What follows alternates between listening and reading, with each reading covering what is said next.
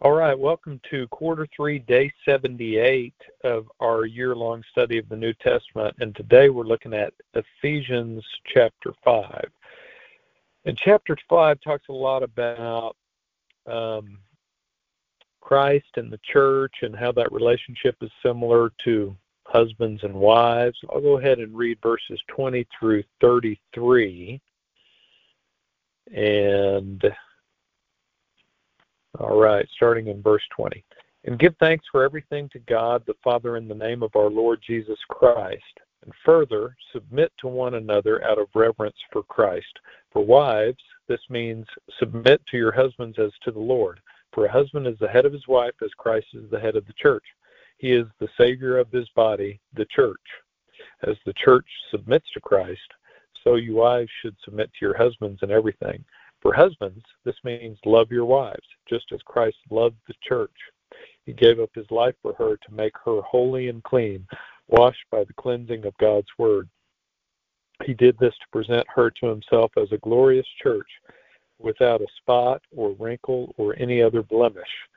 Instead, she will be holy and without fault. In the same way, husbands ought to love their wives as they love their own bodies. For a man who loves his wife actually shows love for himself. No one hates his own body, but feeds and cares for it, just as Christ cares for the church, and we are members of his body. As the scriptures say, a man leaves his father and mother and is joined to his wife, and the two are united into one. This is a great mystery, but it is an illustration of the way Christ and the church are one. So again, I say, each man must love his wife as he loves himself, and the wife must respect her husband. So Paul describes how Jesus sacrificed for the church, for the people who would become his church over the centuries. He he gave his life, he gave up everything. And you know, it's probably good for us to think about that example today. How much would I give up for my wife? If you're married, how much would you give up for your spouse? So let's think for a minute about how he says to love your wife as your own body. That's a great example, too, I think. Similar to how you love your own body, how you love yourself, you should love your spouse that way. I remember times in my own life whenever I've been super frustrated with with my wife, said things that hurt her feelings, you know, that really hurt her, hurt her. And I remember learning mostly through the benefit of a Christian counselor about these words in chapter 5 that we're reading today. And I remember thinking, I'm supposed to love her like myself. I'm not doing it. I I would never say something hurtful to myself. I wouldn't purposefully do something to hurt myself. Yet when I do that to my wife, I'm really just hurting myself because we are one, we are married. If I hurt her, I'm I'm really hurting part of me.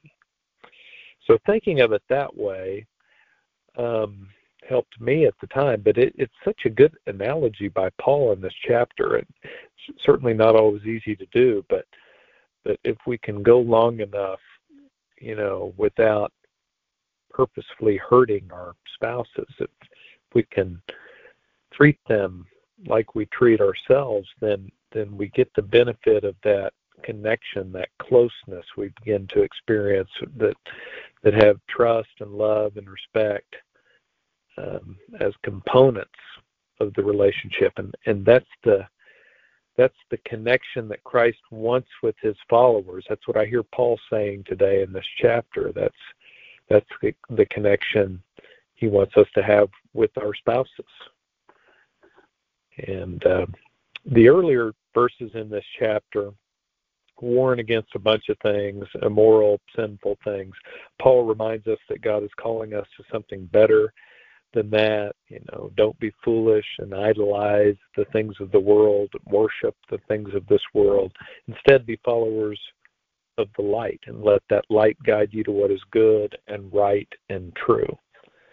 So, definitely encourage you to read the other verses uh, in the chapter, the first 19 that I didn't read. But hopefully that's good to think about today. I'll go ahead and go into prayer for us.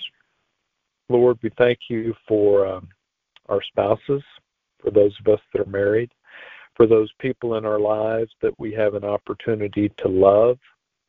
Help us to do that just like we love ourselves, to put their interests in front of ours, and especially our spouses. Help us to do that and remember that we are one and we should in order to really truly be connected as one we we have to we have to love each other that way or we, or that just doesn't work. So help us to remember that lord. Thank you for the words of paul and um, for your own example of sacrificial love. It's in your name we pray. Amen. Have a great day